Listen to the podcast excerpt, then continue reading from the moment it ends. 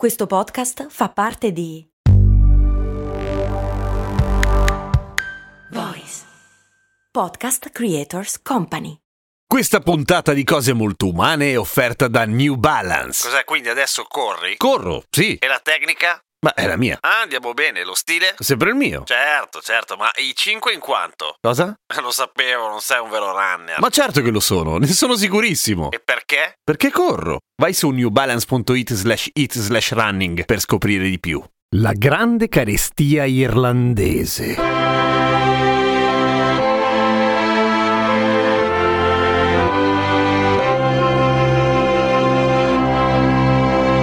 Ciao, sono Giampiero Kesten e questa è Cose Molto Umane, il podcast che ogni giorno, sette giorni su sette, ti spiega o ti racconta qualche cosa e una volta alla settimana si prende il tempo per fare un po' di storia, cose molto storiche. Oppure storie molto umane. Ho fatto un sondaggio su Instagram, ma mentre registro non so ancora cosa avete deciso, quindi bah.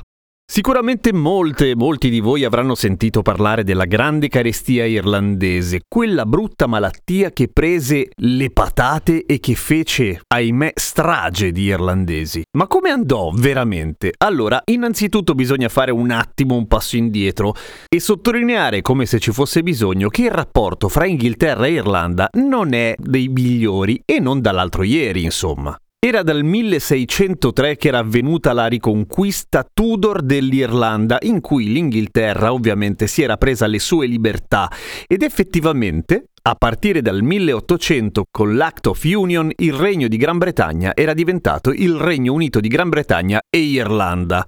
Il che di fatto faceva sì che le leggi irlandesi venissero decise in un Parlamento che stava abbastanza fuori mano, cioè a Londra.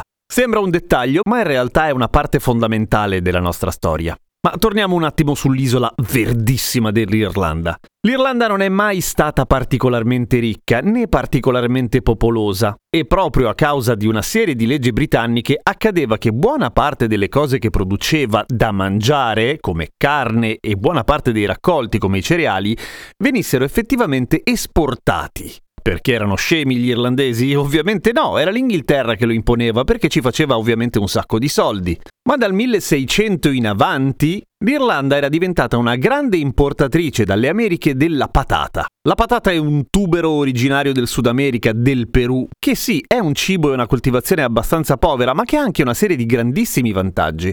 È piuttosto equilibrata da un punto di vista nutrizionale, nel senso che fornisce un buon numero di vitamine, un sacco di carboidrati e tutto sommato, per una popolazione non particolarmente abbiente come in Irlanda, era abbastanza una figata. Occupava meno spazio e meno risorse e toglieva d'impiccio un casino di famiglie. Diciamo che intorno al 1845 praticamente la metà della popolazione irlandese campava grazie al fatto che mangiava un casino di patate. Per essere precisi, fra i 5 e i 6 kg di patate per nucleo familiare, che però non potevano essere conservate per tutto l'anno e le patate sono stagionali, per cui durando la conservazione più o meno 9 mesi, questo copriva quasi tutto l'anno e si arrivava d'estate che iniziava il periodo di magra, in cui effettivamente si mangiava proprio poco. Non si tratta di una situazione ideale, eh, per carità, però tutto sommato, fra il fatto che il clima irlandese non era proprio il massimo e dall'altra parte non c'erano grandissime alternative proprio a causa dell'esportazione imposta dall'Inghilterra, si mangiava, come si dice, un po' quello che passa alla mensa. Per questo, quando fa la sua comparsa nel 1845 la peronospera della patata e del pomodoro, un brutto fungo che pareva fosse arrivato proprio dalle Americhe, la situazione è abbastanza disperata. La peronospera è un fungo, una schifezza che rende non commestibili le patate, le rende dei grumi tossici, oltre che disgustosi, per cui chi si faceva coraggio e cercava per la disperazione di mangiarle lo stesso, spesso si ammalava se non moriva.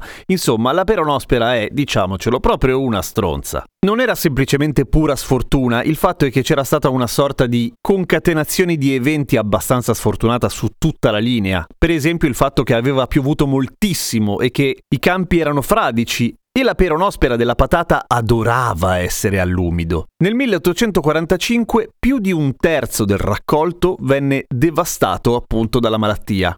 Questo ovviamente non solo diminuì ampiamente la quantità di patate disponibili, ma fece schizzare i costi delle patate sopravvissute, di quelle sane, mettendo in ginocchio una buona fetta della popolazione. Ma l'Inghilterra era così spietata da voltarsi dall'altra parte e dire cavolacci vostri per davvero? Mm, in realtà abbastanza sì, o meglio, è un po' più complicata. C'erano anche qui una serie di fattori da prendere in considerazione. Prima di tutto il fatto che gli irlandesi, come persone proprio, venivano da sempre dipinti in Inghilterra come dei contadini sempliciotti, pigri e senza voglia di lavorare. E quindi il razzismo davvero giocò un ruolo fondamentale in questa storia?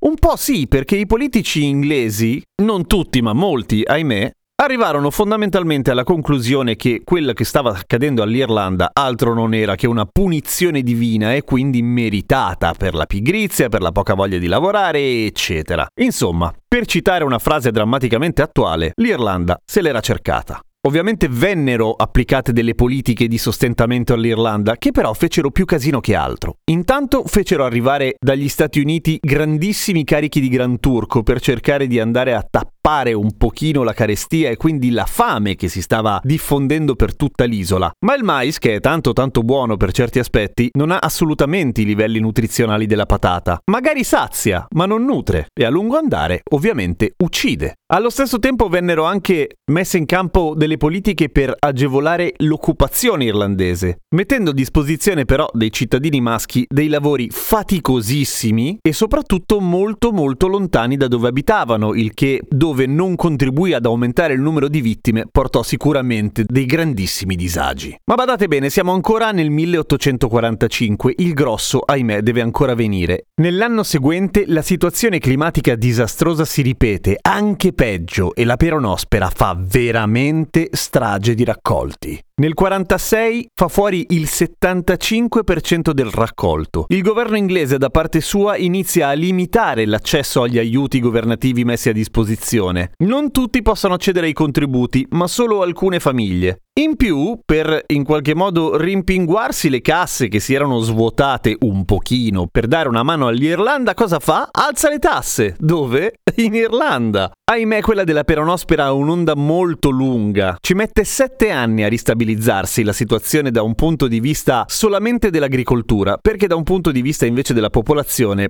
in un certo senso mai più. Mi spiego. Quando la coltivazione della patata in Irlanda torna ai livelli pre-1845, le conseguenze dell'infezione da peronospera hanno fatto ben un milione di vittime. Tra uno o due milioni di persone invece sopravvissute sono riusciti a salvarsi la pelle andando via dall'Irlanda, quindi emigrando negli Stati Uniti, in Australia, insomma altrove. E questa tendenza non si ferma. Va avanti per un sacco di tempo e nel 1920, quindi quasi 80 anni dopo, la popolazione irlandese è dimezzata rispetto a quella che era prima della carestia. Ovviamente un evento del genere nella storia di un paese non è esattamente un dettaglio, per cui ancora oggi esistono commemorazioni, luoghi e monumenti che ricordano questo brutto brutto capitolo della storia irlandese, che volendo fa riflettere su un sacco di aspetti. Da un lato quanto le relazioni fra Inghilterra e Irlanda facciano schifo veramente da un mucchio di tempo. Dall'altro il fatto che non bisogna mai sottovalutare quando si parla di cibo e in generale risorse per campare noi umani, è importante non dimenticarsi mai del clima,